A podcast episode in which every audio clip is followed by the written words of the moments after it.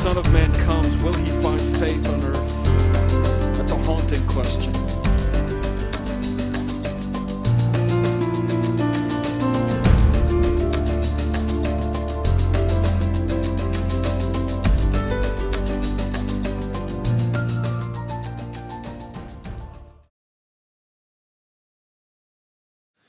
For the past couple of sessions that we've had together, I have been trying to highlight the meaning of being a disciple of Jesus Christ.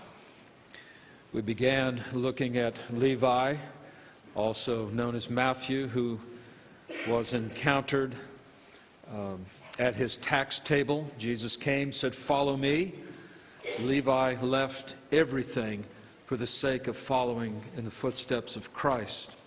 We then looked at the rich young ruler to whom Jesus said, Go sell everything, leave it all behind, come follow me. And yet, this was a man who was so possessed by his possessions that he could not follow. And he went away very sad because he would not follow Christ. The opening question of being a disciple of Jesus Christ is just that.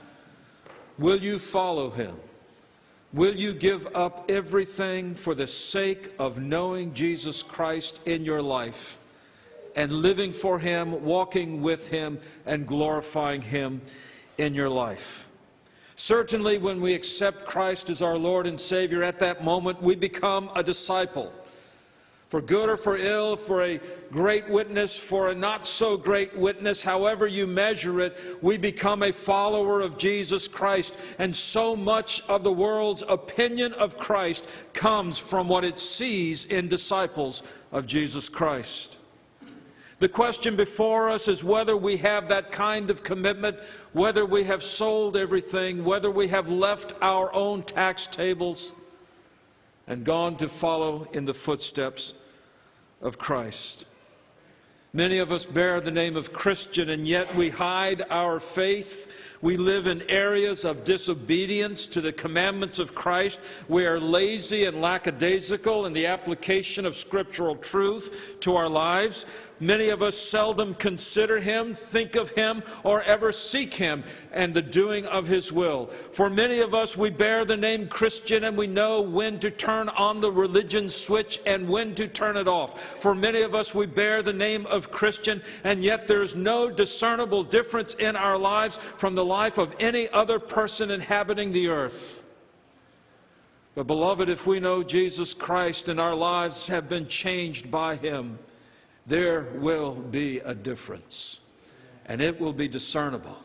And it will be evident to all those around us. Yes, we stumble. Yes, we are faltering and weak. Yes, we are oftentimes confused. And still, He calls us o'er the tumult to come follow Him. You see, it's a simple challenge of whether we will live in the integrity of faith or whether we will live in a confusion of faith. Jesus is entirely faithful to us. He is entirely faithful as Savior when he promised that all those who would open their hearts to him and invite him, him, in, that he would come in and he would take up residence and we would sup with him and fellowship with him, that he would take away our sins and by the power of the blood of the cross make us whole again and give us new life. Jesus is entirely faithful in fulfilling his promise. We are so often faithless in loving him and following him and obeying him. But Jesus is always faithful. He is never found wanting. He is always sufficient for our every need. He is entirely faithful, and so we know that no one can pluck us out of His hand. He is faithful, and so we know that when He calls us by name, we will respond to Him. We know that we are kept by the power of God unto salvation because Jesus is entirely faithful, and Jesus is entirely Lord. He is entirely sovereign, completely with the rights to rule over us and to command our lives. There's no aspect of the being of Christ that is not sovereign, majestic Lord over all creation. And so he is entirely, completely faithful and entirely, completely Lord over all. And so our salvation is secure in him. It is our obedience that is in question. And what he has promised, he will deliver. The only question is will we live in grateful praise or will we take the blessing and run? I want for us to answer that question this morning by looking at the Apostle Thomas. Thomas was one of the 12 apostles chosen by Christ.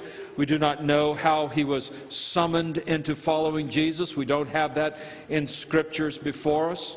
We know that he wasn't one of the top tier disciples, if you will. He wasn't uh, a uh, Peter and Andrew, a James, or John. He was in maybe the second tier if you, if you do the analysis of it, of it. He was oftentimes associated with Philip and Bartholomew and Matthew, and that those four disciples seem to have worked uh, together for many reasons. We believe that as one of the 12 apostles, he would have seen the work of Jesus from the inside. He would have seen demons cast out. He would have seen illnesses healed. He would have seen the dead raised. From the inside, he heard the teaching of Christ. Where the crowds were confused by the parables, he received that extra instruction and insight from Christ in private.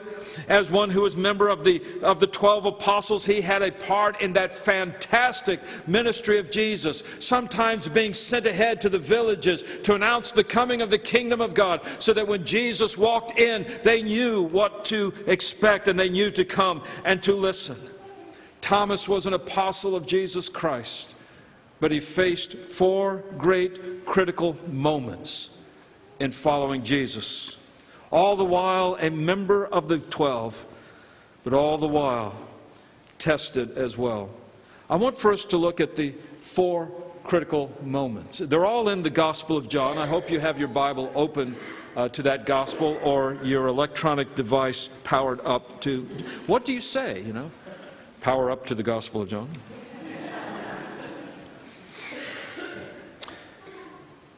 You remember when we studied the uh, Gospel of John together that it is a book about believing.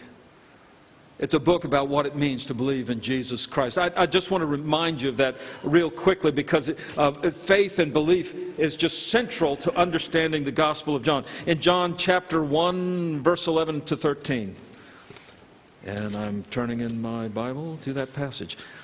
This is what, you know, the opening page of the Gospel of John, this is what we read.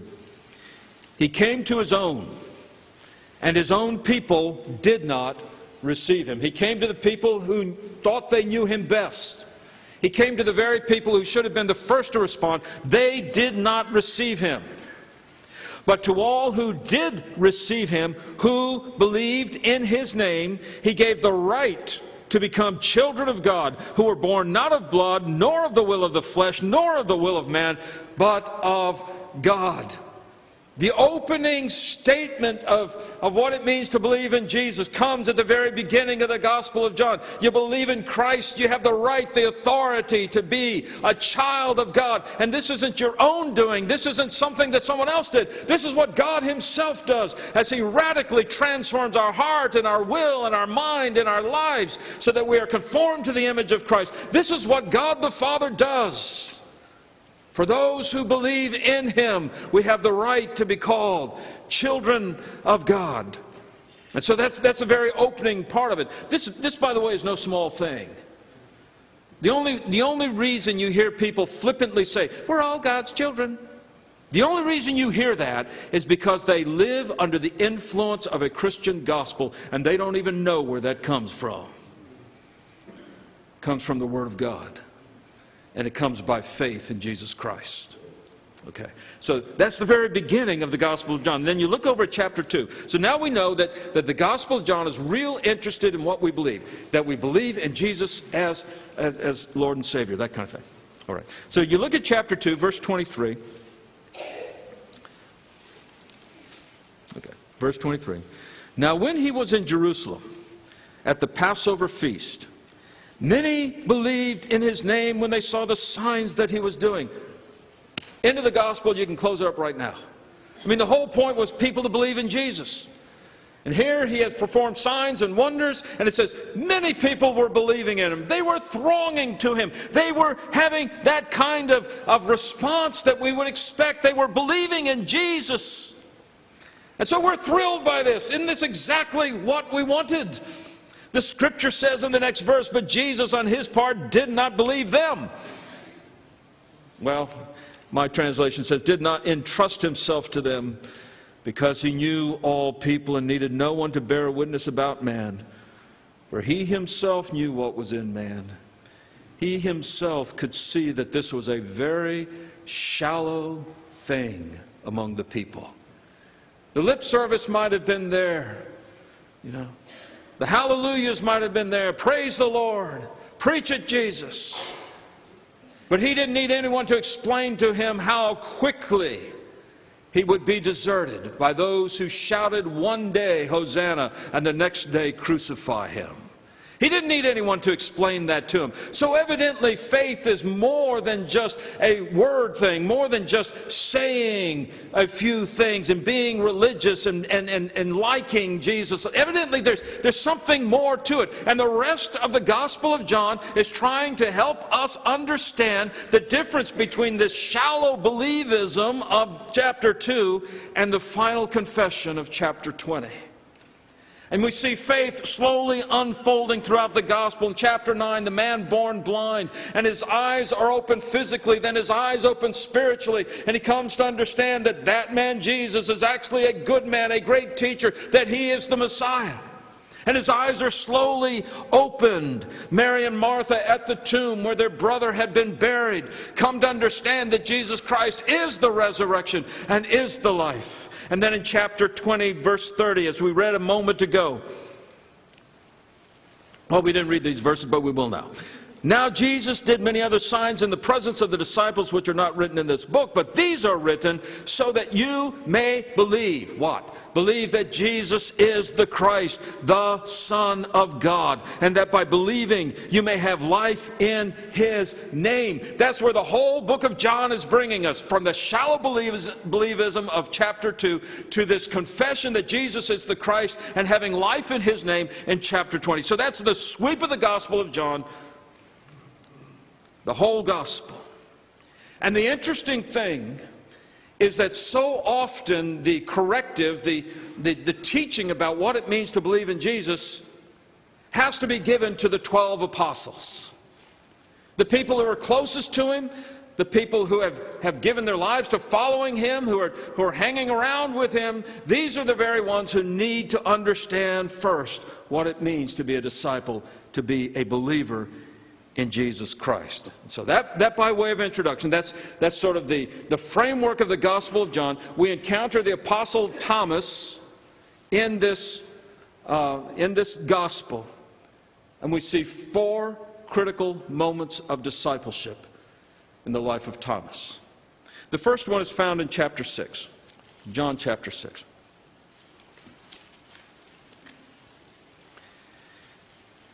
And uh, Jesus has fed the, the 5,000. The people are kind of really cool with that. They're very excited about that. They're responding to that. And so the, the, the crowds are still uh, surrounding Jesus, and they're very much impressed with him.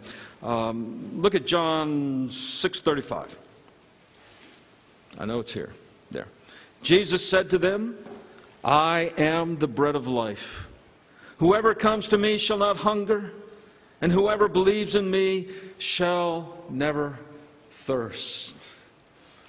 Uh, the, uh, the words of Christ lifting the eyes of the people off of physical bread to see the living bread, and it is Jesus.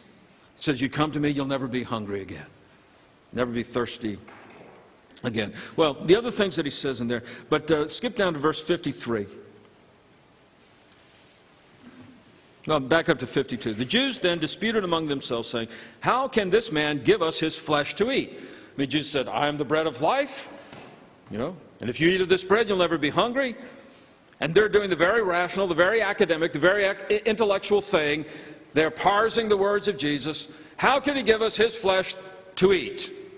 This doesn't make sense. And now here's a perfect opportunity for Jesus to say, Oh, no, no, no, no, uh, you're, you're, taking me wrong here. I was speaking uh, just metaphorically, and I, I, I'm, I'm not really anything like that. I'm just saying, if I were the bread of life, you know, that kind of thing. But he, he nails them on it. How can you do this? And Jesus says to them, Truly I say to you, unless you eat the flesh of the Son of Man and drink his blood, you have no life in you. Circle that verse, memorize it, and bring it to mind the next time we come to the Lord's table. Sometimes just let that verse be the invitation to come and partake of the broken body and the shed blood of Christ. Sometimes realize how serious it is that we know Christ, that what the elements, the bread and the cup represent realities in our life because apart from the broken body of Christ and apart from the shed blood of Jesus, there is no life. And what partaking of the Lord's Supper represents that ongoing fellowship, that ongoing relationship, declaring that Christ is Lord. That is the heart of being a disciple of Jesus. So Jesus says to them, Truly I say to you, unless you eat the flesh of the Son of Man, drink his blood, you have no life in you. Well, as if that wasn't hard enough, he says, Whoever feeds on my flesh and drinks my blood has eternal life, and I'll raise him up on the last day. Don't stop there. For my flesh is true food, and my blood is true drink. Whoever feeds on my flesh and drinks my blood abides in me, and I in him. Now, in one of the great uh, statements of Scripture, look to verse 30, uh, verse 60. When many of his disciples heard it, they said, This is a hard saying. Who can listen to it? This is hard. I didn't think it was supposed to be hard. I thought it was supposed to be an easy kind of thing. I thought that it was supposed to be so simple a child could understand it. It is so simple a child can understand enough of it. And it is so deep and profound that the greatest intellect on earth cannot understand the smallest part of it. The teaching of Christ is so deep and so profound. It will constantly draw you deeper and deeper and deeper into the truth of God. But they say, This is hard. We didn't expect to do any work. I mean, how often have, have Christians said, maybe not in so many words, but by their actions, this is hard. That forgiving thing, you know, where I'm supposed to forgive not seven times, but 70 times seven, that's hard. That thing where I'm supposed to turn the other cheek, that's hard. I mean, surely, Jesus, you're not serious. This is a hard thing for us to understand and to do. It's hard. This is a crisis. It's hard. Uh, go to verse 66. After this, many of his disciples turned back and no longer walked with him. Why? Because it was hard and it was difficult. So Jesus said to the twelve, and here's where I bring Thomas in. Thomas is a part of the twelve. He's there with the inner circle. You know, one moment you got this big, humongous crowd. The next moment you just got 12 guys left. You know, we're discouraged at that point. You know, we have no idea what we're going to say to our pastor friends at the next pastor's conference when they're asked how things are going.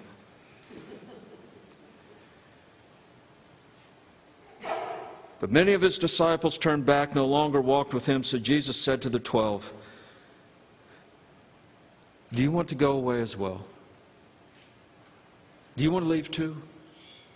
Do you want to bail because it is hard? Do you want to leave because it's not something you do naturally on your own strength? Do you want to go away as well?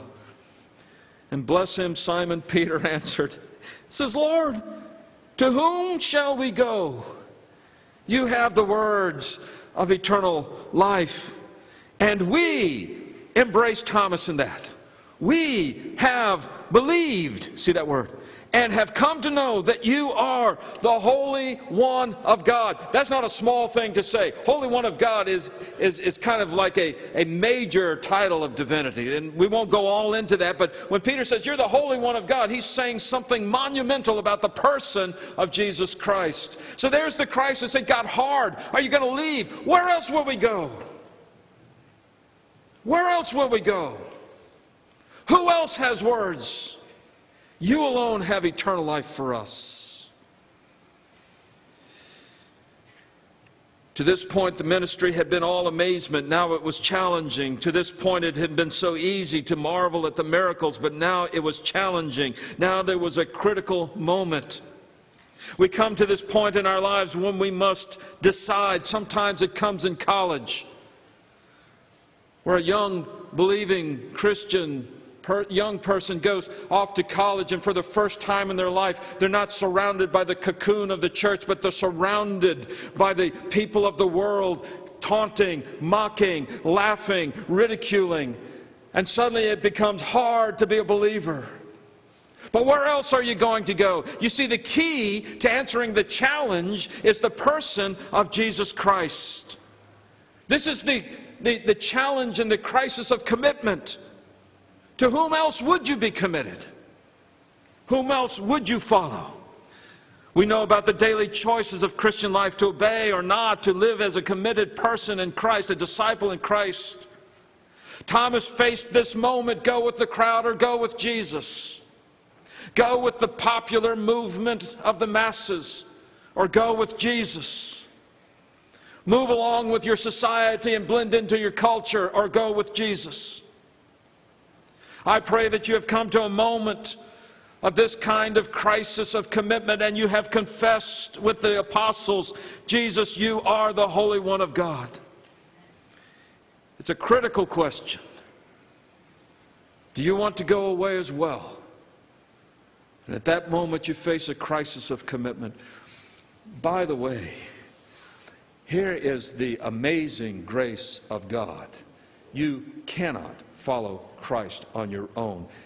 But the Father, in His mercy, bestows upon believers the gift of the Holy Spirit, the very presence of God in the heart of the believer that enables us to do what we could not do, that makes possible what is impossible, and that gives to us a guidance and a wisdom and a power unknown outside of a relationship with Jesus Christ. That's how we answer the crisis. But it's all circled, it's all focused on the person of Jesus Christ. Do you want to follow the crowd or do you want to follow Christ? That was the first crisis. The second crisis is in John chapter 11. The setting here is uh, um, the death, impending death of Lazarus, uh, a good friend of Jesus, his sisters, Mary and Martha. They've sent word to Jesus that Lazarus is sick. We pick up at verse 5. Now, Jesus loved Martha and her sister and Lazarus. So when he heard that Lazarus was ill, he stayed two days longer in the place where he was. By the way, how often have you criticized Jesus for his timing? I mean, you can just sense the, the criticism the disciples are thinking, if he's sick, you need to go now. But if you're not going, don't. I mean, and, and Mary and Martha later on, we found out, Lord, if you, if you hadn't waited, if you'd just gone when we told you he would have died. I mean, how often have we criticized the timing of Jesus? Well, there's something about Christ, and, and that is that he is Lord and God. And his timing is perfect.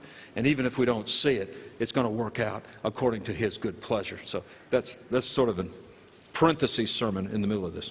Now, when he heard that Lazarus was ill, he stayed two days longer in the place where he was. Then, after this, he said to the disciples, Let us go to Judea again. The disciples said to him, Rabbi, the Jews were just now seeking to stone you. And are you going to go there again?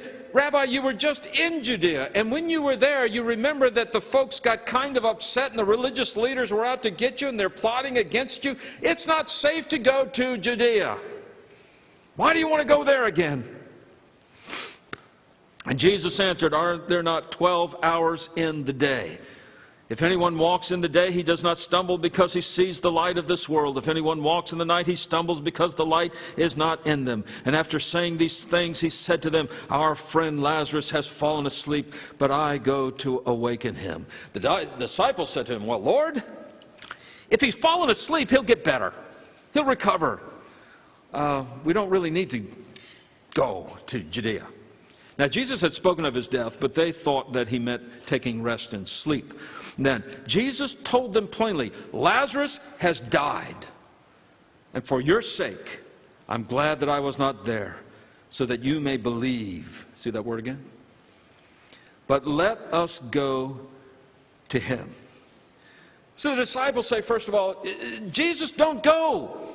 They're going to kill you. And us.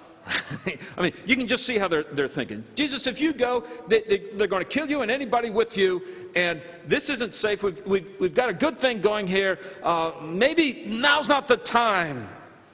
And then when Jesus said, Well, he's fallen asleep, meaning he's died, uh, they said, Well, then uh, you don't need to go. There's no point. It's a waste of time.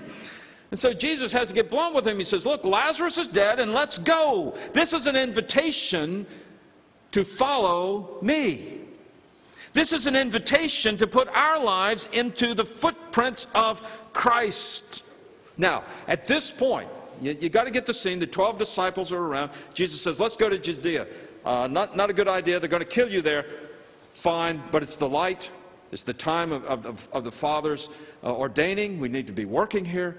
Uh, so let's, let's go. Lazarus is dead, but let's go to Judea. Come on, let's go. And the disciples are sitting around. They've just heard Jesus say, Let's go.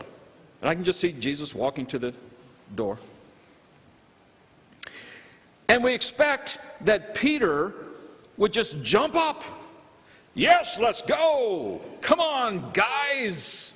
We would expect Peter, impetuous Peter, to just say, Yeah, let's go, let's follow. But Peter is being very intellectual right now. So are the rest of the disciples. They're thinking to themselves, Go with Jesus, might die. Not a good thing. Uh, I'm willing if he's willing. Uh, you know, I don't, I don't see Philip moving on this one. I, you know, and there's this deathly silence. You can hear the crickets. Nothing. And at that point, one of the apostles, who's not the big star, Again, he's not Peter, he's not James and John, he's not Andrew. He's, he's sort of he's sort of one of those apostles that you say, and the others kind of thing, you know? So Thomas, called the twin, said to his disciples, Let us also go, that we may die with him. Some of the greatest words of courage ever spoken.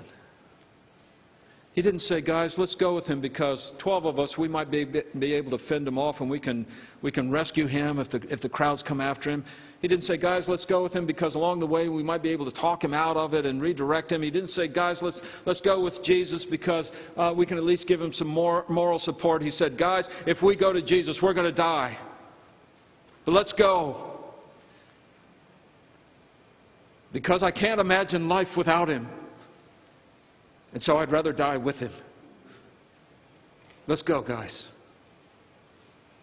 And in this critical moment, there was a crisis of courage. Thomas saw the path leading to death. Perhaps he remembered the, the words of Jesus who said, If you want to be a disciple of mine, You've got to deny yourself. You've got to take up that cross, the instrument of execution and death, and follow me. Here is the heart of faithful believers who have gone to persecution and witness and testimony to Christ Jesus as their Lord. Here is the courage of Christians who have stood resolutely, abandoned by the world, and yet held in the hand of God as courageously they proclaimed Jesus Christ to a world that didn't care, didn't want to hear it, and wanted to silence them.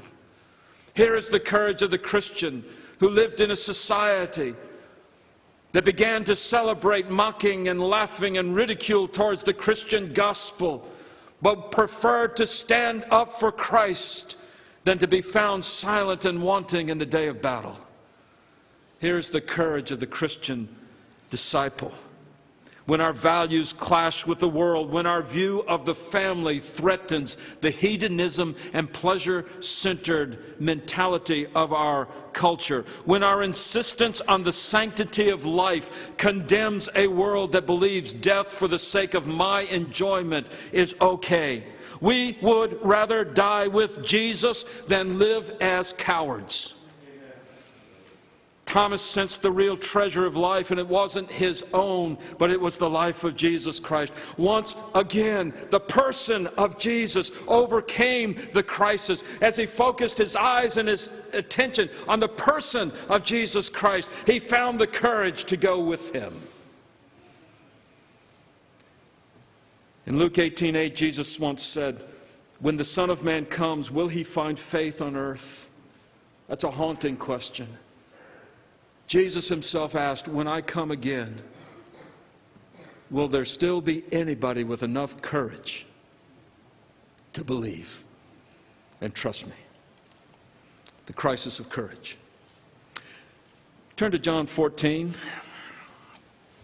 Yeah, we're fine. John 14.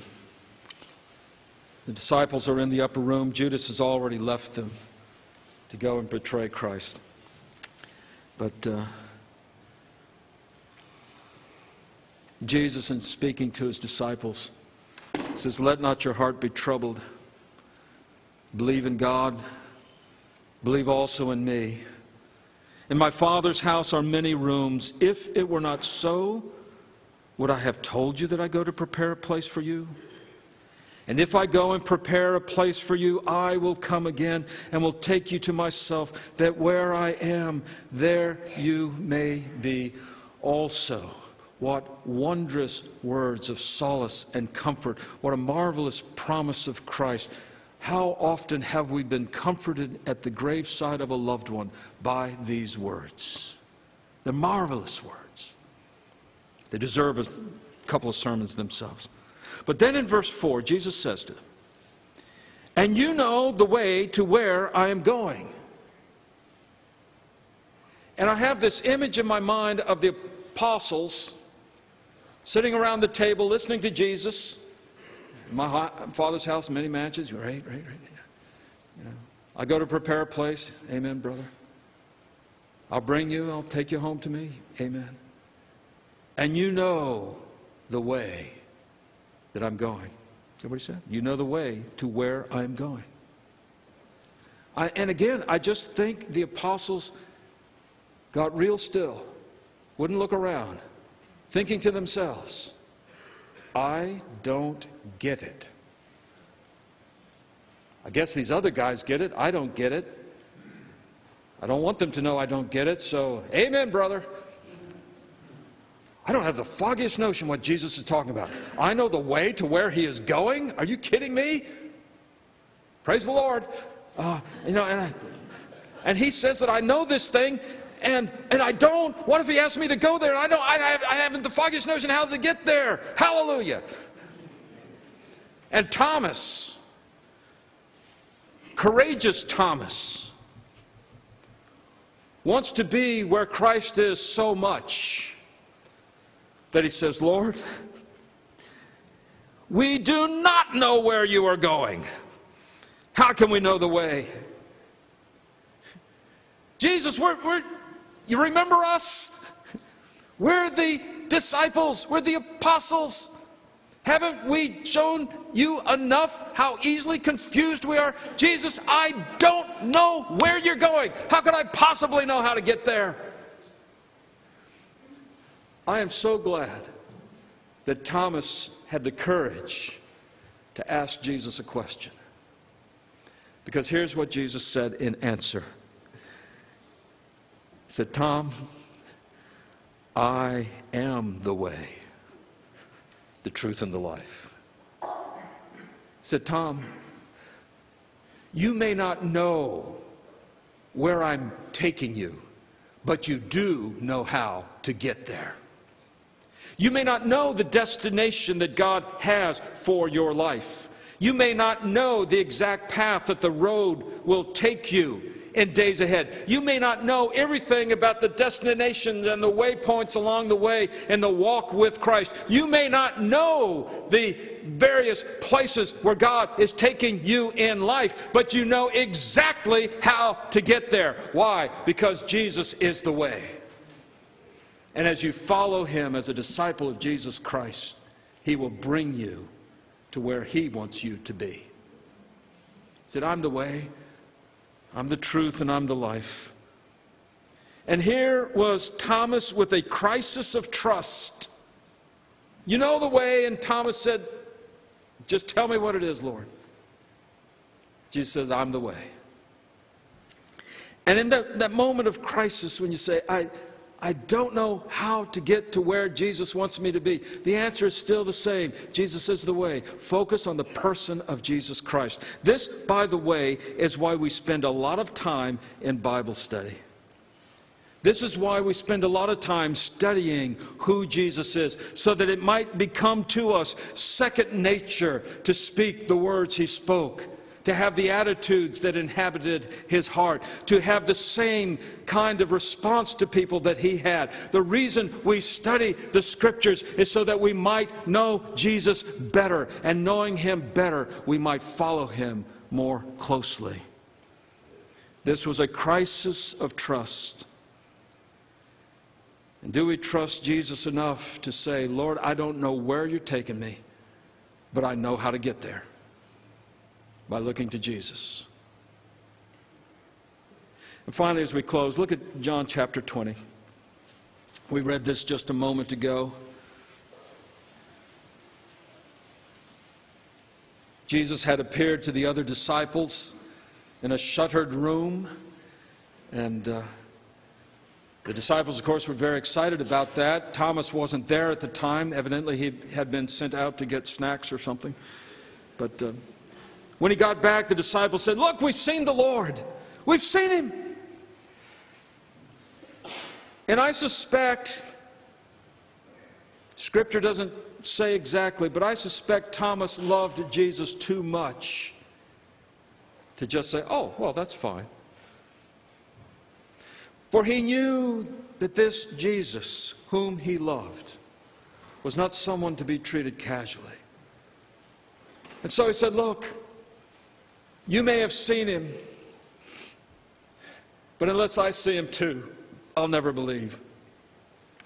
I don't know why we call him doubting Thomas. The other disciples had, had the advantage. They saw Jesus, they weren't any different. I like to think of Thomas who loved Jesus. He's displayed too much courage, too much commitment, and too much trust. And so a few days later, his disciples were inside again. This is verse uh, 26. And Thomas was with them, and although the doors were locked, Jesus came, stood among them. He said, Peace be with you. And then he said to Thomas, Put your finger here and see my hands. And put out your hand and place it in my side. This is how we know that the only scars in heaven belong to Jesus. Every wound is healed, every malady healed, every deformity healed. But in the hands of Jesus, there are still prints of the nails.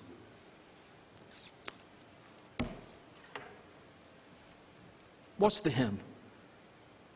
I shall know him by the nail prints in his hands. So Jesus says, Take your finger, look, there's the print of the nails. Take your hand, look. Here's where they pierced my side. And Thomas, to his credit, did not hesitate, but simply fell before Christ and he said, My Lord and my God. And he worshiped him. This was the critical moment of discipleship. For all that had gone on before, at this moment, Thomas says, My Lord, my God, the one whom I will serve and the one whom I will worship. It was a critical crisis of worship. And again, it centers on the person of Jesus Christ and worshiping Him and adoring Him and loving Him. Okay, we'll bring this to a close. Jesus said to him, verse 29, Jesus said to him, Have you believed because you have seen me? Now, folks, there are some verses in the scripture that are written directly to us, directly about us. Here's what Jesus said about you and about me Blessed are those who have not seen and yet have believed. Blessed are those moved by the Spirit of God to come to Christ and follow Him, to worship Him and adore Him, to proclaim Him my Lord and my God. Though you have not seen Him, you love him. And though you do not now see him, you believe in him and rejoice with joy that is inexpressible and filled with glory, obtaining the outcome of your faith, which is the salvation of your souls. You haven't seen him, but you love him and you adore him and you worship him. Well, those were the four critical moments for Thomas. Moments in which he was challenged to step out of the tepid exercise of religion into a grateful praise of the glory of God's grace in Christ Jesus. Moments in which he was challenged to step away from the world and to worship at the feet of Christ, my Lord and my God, in complete surrender. So, what does a disciple a follower of Christ look like?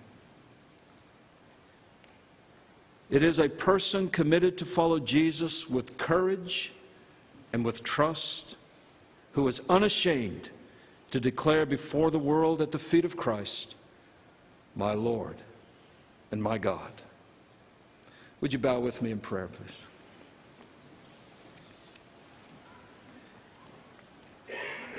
Father, because of your grace, Christ has called us. Because of your grace, the Holy Spirit has convicted us. Because of your grace, our hearts have been moved. Because of your grace, we've heard the call to follow Christ. Now we need the courage to follow him. And so help us by the power of your grace through the work and ministry of your Holy Spirit. Help us to be courageous disciples of Jesus Christ. For your glory and in his name, amen. As we close in song, the invitation of God's grace goes out as you need to make a decision for Christ and share it with the body of Christ. Do so quickly and obediently.